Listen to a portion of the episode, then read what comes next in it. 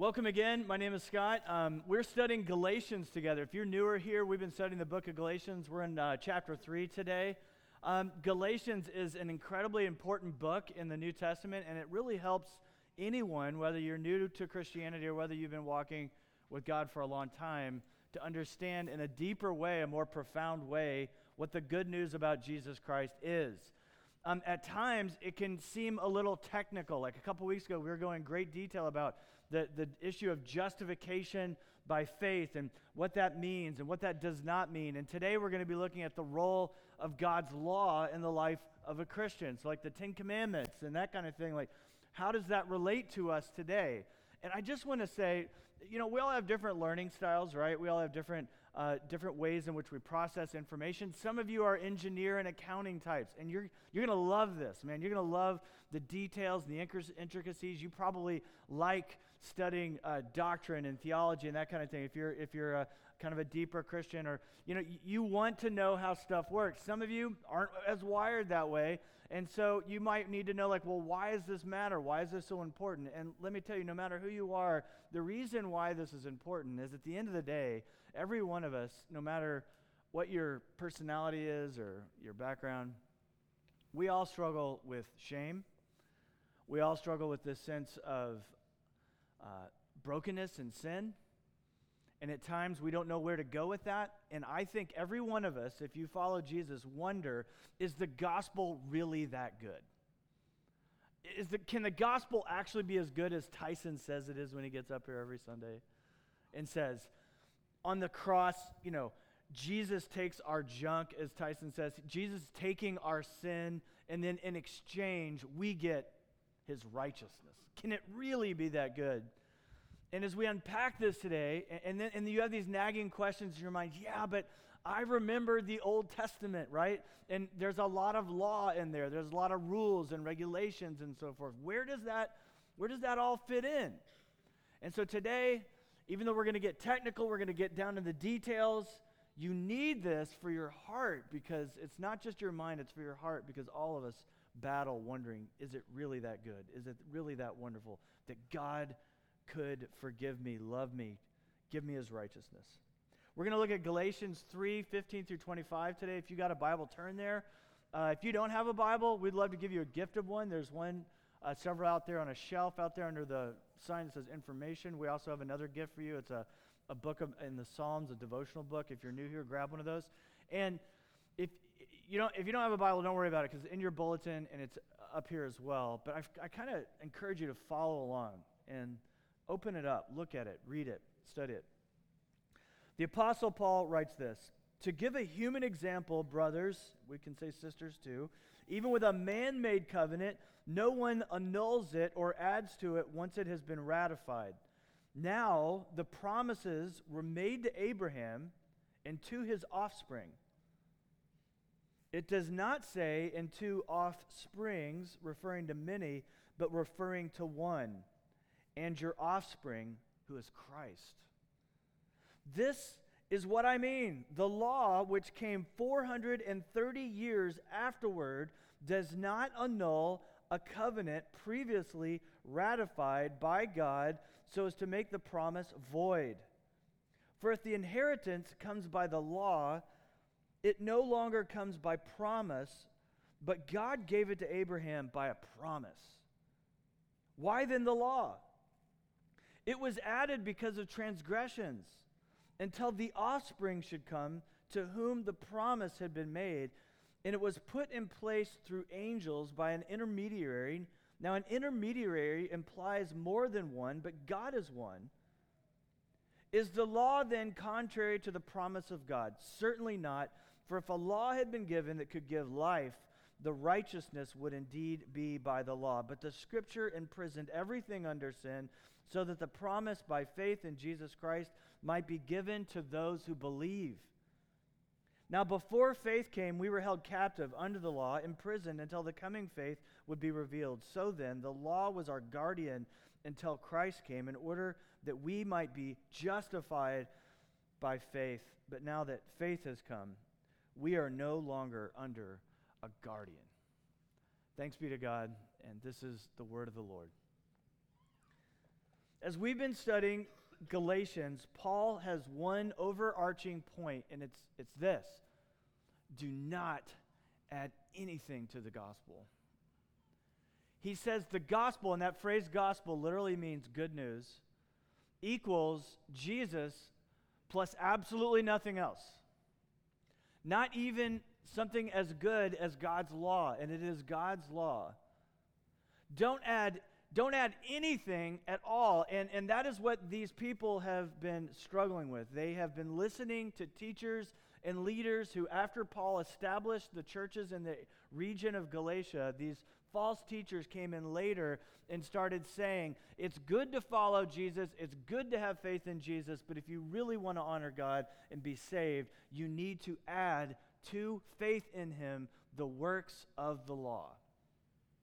Paul comes along and says, Don't add anything, don't add anything at all. There are certain things in life that are so good, and this is absolutely the supreme one, where you should add nothing. Another one is steak. My, my stepdad, his name is Bill Agnew, but to our family, he's Pap. And Pap is a man's man. He became my stepdad when I was 11. He is, uh, he's a guy who's always been fit, always been in shape, did really well in business. Uh, he looks like Paul Newman. I mean, the guy's got stuff going. He's now in his 80s. He's 85. He will get down on the floor and help me like tear apart my refrigerator. I mean, this guy is for real, and he also loves God a lot. And he's taught me a lot about life. But when I was 11, he was dating my mom, and then they got married early. I remember him telling this story about how he broke up with a woman because he took her to this really good steakhouse, and she had the audacity to put ketchup on a steak.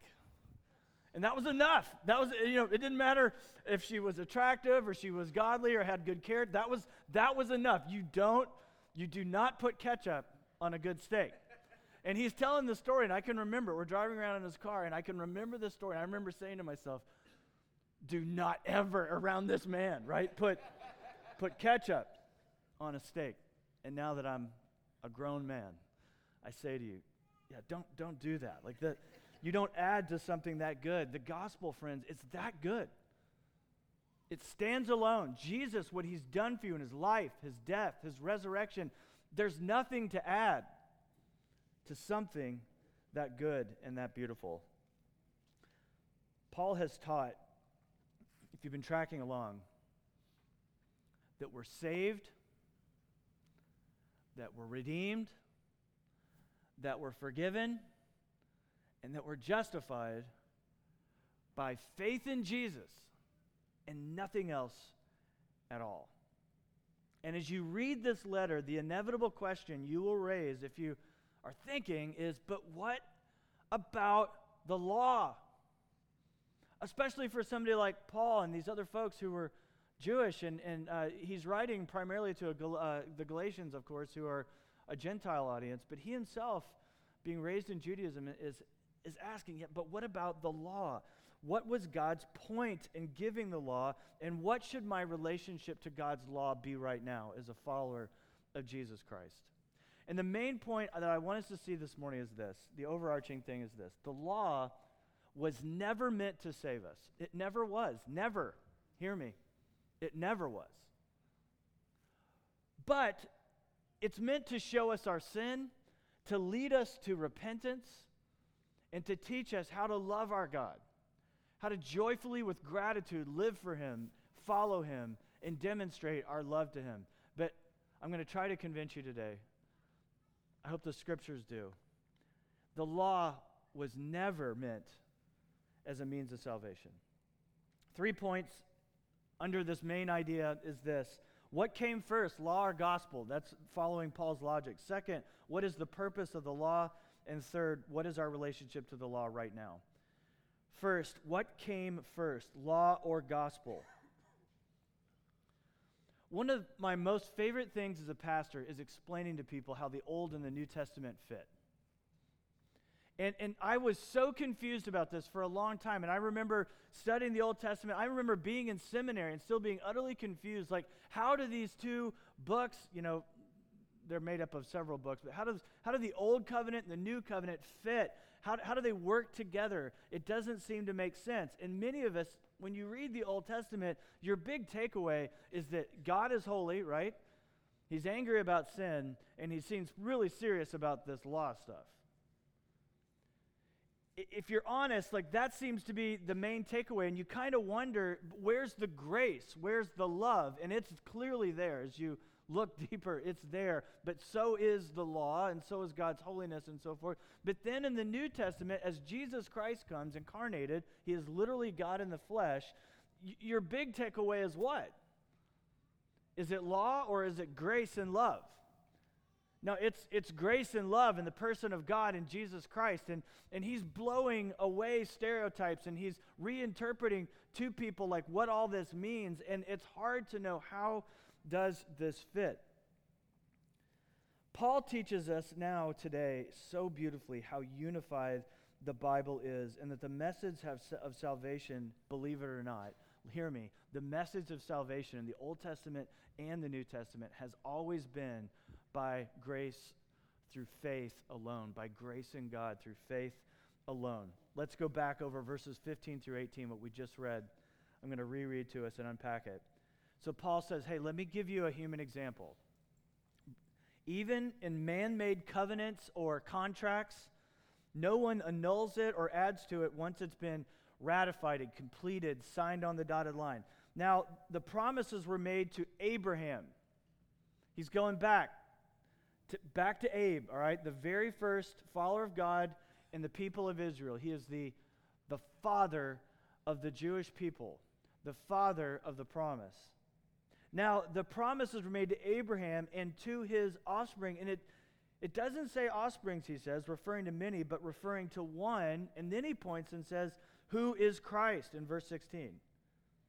And this is what I mean, Paul says. The law came 430 years after Abraham. And if you're not fully tracking with the story, don't worry, we're going to talk about it. The law came later, after Abraham, 430 years later, and it does not put away, annul the covenant previously ratified by God so as to make the promise void. If the inheritance comes by law, it's no longer promise, but God gave it to Abraham by a promise. Let me give you an example, he says. A human contract. And what he's talking about here is a, a will and testament, right? He's talking about a will and testament.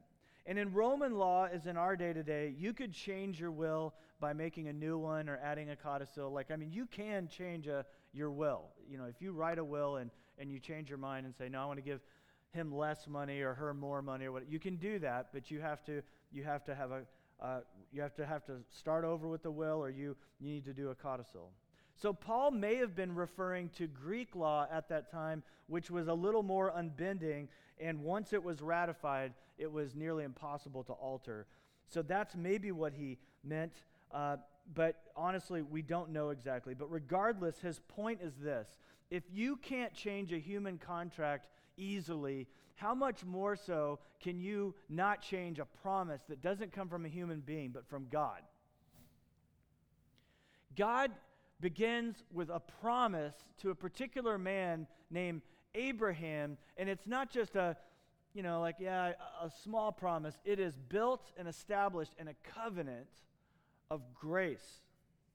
And here is where Paul is headed with this. God began with a promise to Abraham and a covenant that was utterly and completely established in grace through faith alone, okay? Well, I'll show you why in just a minute.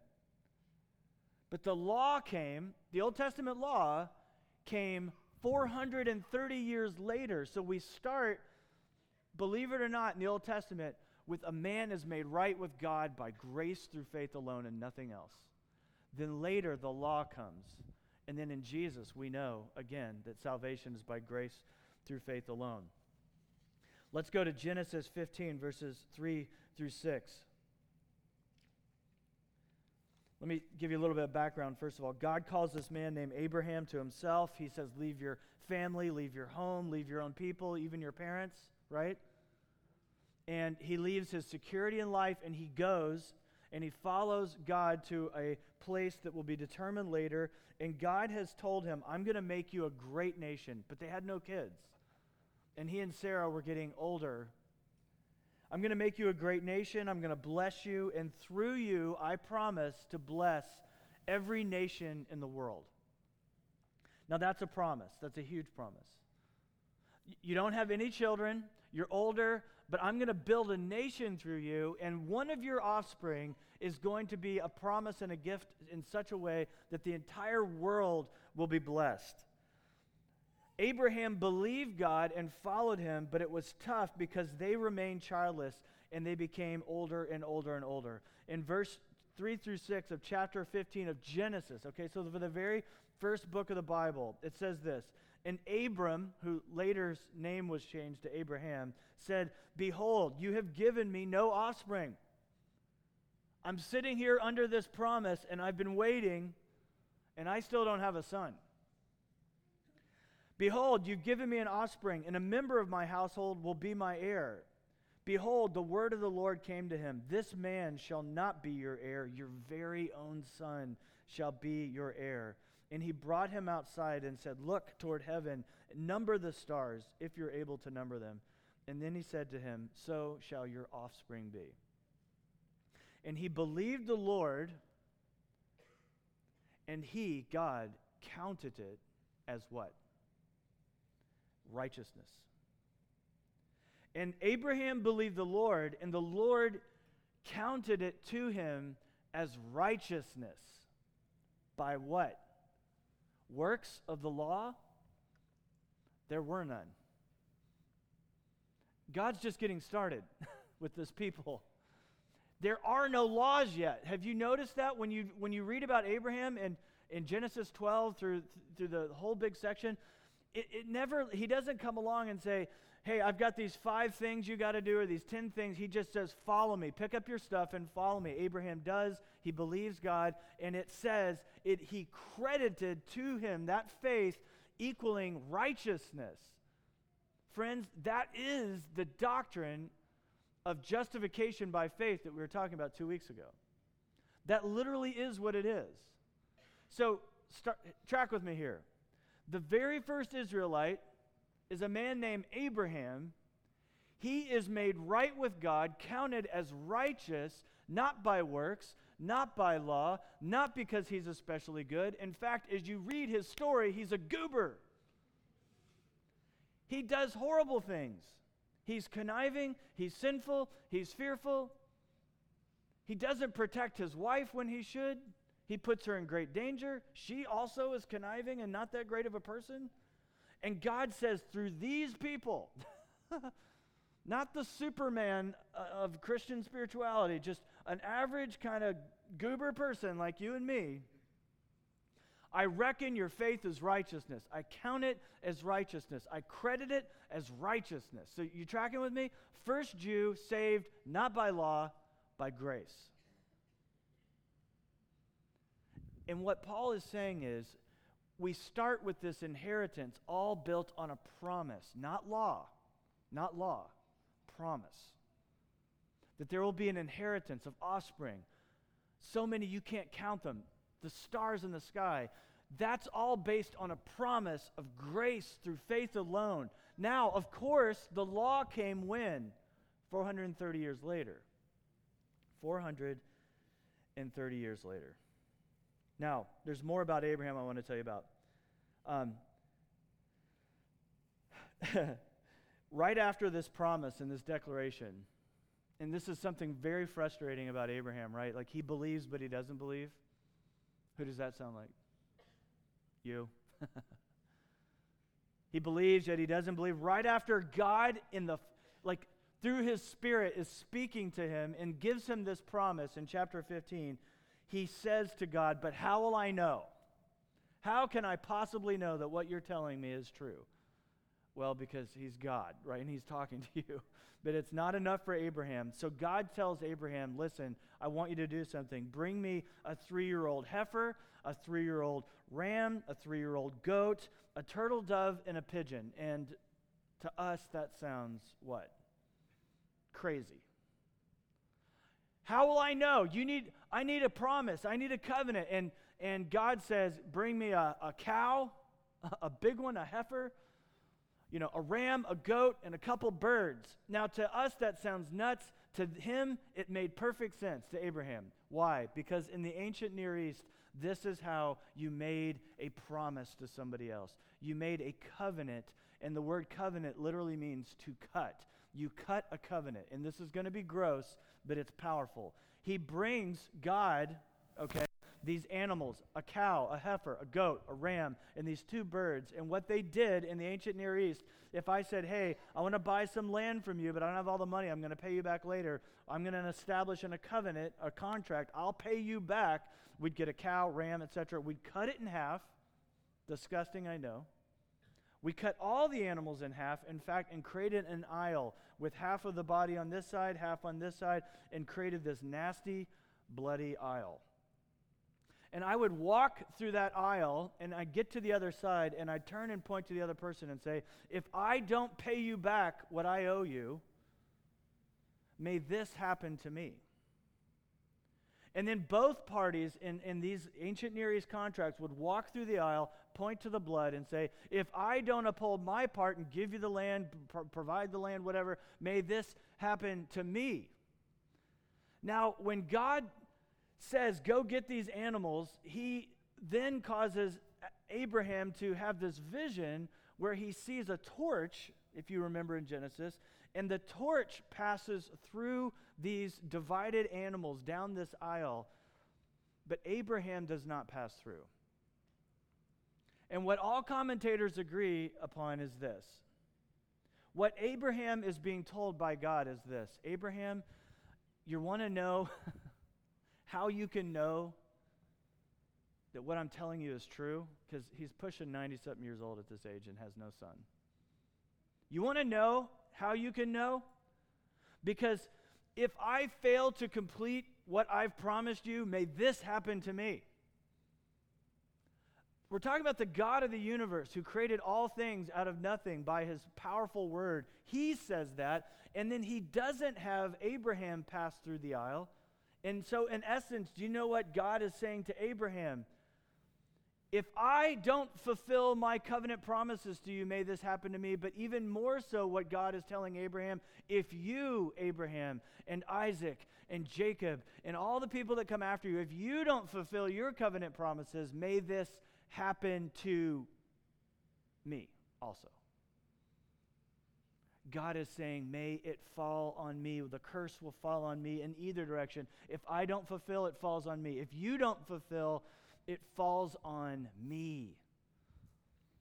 God made a promise to Abraham that was established in grace alone. Abraham brought nothing to the table except faith. God did it all. And hallelujah for that. So, the big takeaway, guys, is this the gospel of grace has always been God's idea. From the very beginning, as soon as humankind fell in the garden through Adam and Eve, it has been all about God redeeming a people by grace. The law could never, ever save. It's never meant to. Israel was never saved through the law keeping. No one could be saved through law keeping. The second point, then, what was the purpose of the law? And the law shows us our sin and leads us to repentance. Galatians 3:19. Why then the law? Paul asks. It was added because of transgressions. That's just another word for sin. Until the offspring, Jesus should come to whom the promise had been made, and it was put in place, the law was through angels by an intermediary. Paul says that the law was added because of transgressions until Christ came. Tim Keller writes in Galatians for You, which is a commentary we've been following in this, in this uh, series. He says this The law did not come to tell us about salvation, but about sin and its main purpose is to show us our problem that we're lawbreakers and to prove to us that we cannot be the solution since we're unable to be perfect law keepers. The law was given later to a people, to Abraham's people, if you remember. Abraham was the father of Isaac, and Isaac was the father of Jacob, whose name is changed later to Israel. And Jacob has 12 sons, and one of them is Joseph, and then he gets thrown into slavery. And while they're in Egypt, they forget about Joseph and they forget their kindness to him and the relationship they have with Joseph. And they said, Look at all these people who are getting really strong. This is a good labor force. And they enslaved the people of God. And then God rescued them out of slavery, not because they were particularly good or sinless, but because of his grace. And he brings them out through the blood of a lamb in his own powerful hand. And they walk through dry land to the sea by grace. And then when they get out into the desert, God gives them the law 430 years later. Why, though? Paul says it's in order to instruct them that they have sin in their life and lead them to repentance and faith, to show them how much they need God. Why is the law in your life? And the law is, even if you're very irreligious, it's true. God's law is written on our hearts even if you barely believe in God, God's law is written on your heart and you feel you feel the brokenness. You feel the sin. You recognize that you have done things you should not have done and there's things that you should have done that you have not done. The, uh, the law of God acts like a mirror because it gives us self awareness of who we are. The law of God, as we study it and and read it and, and peer into it. I'm talking primarily about the Ten Commandments right now, which are summarized by love God with all of your heart and love your neighbors yourself. I mean, the more you study that, the more you realize, oh man, I'm in trouble. I covet.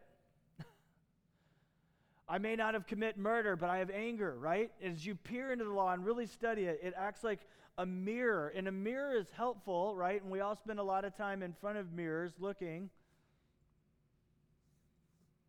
And as much as I want to sit here and, and imagine that I have long, thick, luxurious hair, right? And I have these ongoing dreams, you guys, like it's crazy, but I have this repeated dream I have about once a year where I, I look in a mirror and have all this hair. I mean, it's like a ton of hair. And I'm like, why have I been shaving my head all these years? I, I have thick, luxurious hair. Like, what, what have I been doing? And then I wake up and I look in the real mirror, not the mirror of my dreams, right? And the reality is this, you know? Which I'm really cool with, believe it or not. But you know, the mirror shows me the reality. The other day I was in Pasadena for some meetings and I I stayed in this hotel that had one of those, uh, you know, mirrors. They're kind of smaller than a normal mirror, and you can move it around, but it's this magnifying glass for your face. I guess it's to put makeup on. I wouldn't know about that. So like, I, I got my face. I'm all alone. I'm, I get down in the mirror, but and it's like reality, right? like people tell me I look younger than my age, but like, trust me, you get down in that magnifying glass, like, oh yeah, I look 30. So. That's what the law of God does. I really think I'm a really good person. I really think I could probably earn salvation if I needed to. And then all of a sudden you look down into the mirror and it magnifies everything and shows you the reality. No, my heart is broken. No, I live for myself. No, I've been spending my whole life trying to be God rather than serve God, right? I want to make life all about me. Self awareness is critical, and that's what the law does. It shows you you need Him, you need God. John Calvin in Calvin's Institutes says this. You might be surprised if you have certain conclusions about him. Without knowledge of self, there is no knowledge of God. That's a summary of basically what he says in chapter one of his Institutes. Without a knowledge of yourself, you'll never understand God. And then he flips it and says, But without a knowledge of God, there's no knowledge of self. They work together. You need to understand the Lord to understand yourself more, but you really won't understand the Lord until you have a good and proper understanding of yourself. And so as I look into the law, it will show me the state of my heart. Commandment one, no other gods. Commandment two, don't make any idols in the form of anything. But then I look into my heart and I go, but I lust and I covet and I have anger. And all of this is me trying to establish that I am good, that I have my own saying, you know, like, hey, I'm going to make the rules around here. God has said this about sex, this about power, this about money, this about possessions. I say, I don't want any of that. I'm going to do what I want to do right now. Setting myself up as God. And the law of God, and hear me, this was the purpose of the law to lead Israel to a condition of their heart that when the Messiah came, they would repent. This is the purpose of the law for you so that before you're a follower of Jesus, if you're not yet a follower of Jesus, that you would see, I've been trying to be moral from the inside, but I see that actually I live for myself. I've not lived for God. It's meant to drive you to your knees and to cry out, I need your mercy because I have not kept your law. This is why we confess our sins, right? Every week. Because we need Him. We need to be reminded of how much we need him. John Stott, another great theologian, says this in his book on Galatians After God gave the promise to Abraham, he gave the law to Moses. Again, 430 years later. And it did not, it did not change the previous covenant or promise that was created. Why did he give it? He had to make things worse before he could make it better. The law exposed sin, it provoked sin, it condemned sin. The person of the or the purpose of the law was to lift the lid off man's respectability and disclose what he and she really is underneath sinful, rebellious, guilty, and helpless to save himself. That sounds so negative, but it's what we need. We need a good diagnosis of the human condition. We need God. We're helpless without him. The law was a guide, Paul says, a, a guard to show us that you need him. You can't keep it. Finally, what is my relationship to the law now? If you're a follower of Jesus, where do you stand with the law? The law teaches us how to love our Savior, friends. Believe it or not, it does. Jesus said in John 14, Whoever has my commandments and keeps them, he it is who loves me. And he who loves me will be loved by my Father, and I will love him and manifest myself to him. The law, re, the relationship to the law, if you follow Jesus, changes. Before, there's a sense in which the law is condemning you, showing you you need Christ, repent, believe, hope, trust in Jesus. But as soon as you believe and trust in him, the law can no longer condemn you. We feel the condemnation, but there's no condemnation for those who are in Christ Jesus, Paul says in Romans. So there is no longer con- condemnation, and now the law comes along and can be your friend and your guide. In what way? This way. it's as if God is saying, This is how you can love me. You want to love me? Love your neighbor as yourself. When you see someone in need, you need to say to yourself, that's Jesus right there. If any of you visits anyone in prison and gives them a cold drink, you have done it in my name. When we see the hurt, the lost, lost the lonely, the broken, the widow, the orphan, uh, the person who's marginalized, just even your friend and neighbor next door, and we say, I will love you in Jesus' name, and I'm going to seek your good as I seek my own good in life you are honoring your Father in heaven and Jesus Christ, his Son, through the Holy Spirit. You are loving him in light of gratitude for what God has done for you in Jesus. So the law no longer condemns you, and God is showing us through the law here is how you can love me. Becky and I have a great marriage, and we're about to celebrate 25 years of marriage. So I'm clearly not 30 years old. And after 25 years, it's funny, like, we really only have a couple issues that we argue about. It's just we recycle them, right? I mean, it's just the same stuff over and over and over, refreshed. we might as well go, hey, we talked about that two weeks ago. like, there's no reason to bring, well, no, that's probably not good. But, uh, and over the years, as if I'm being clear headed and reflecting on reality, the truth is, she has granted me so much grace in our marriage.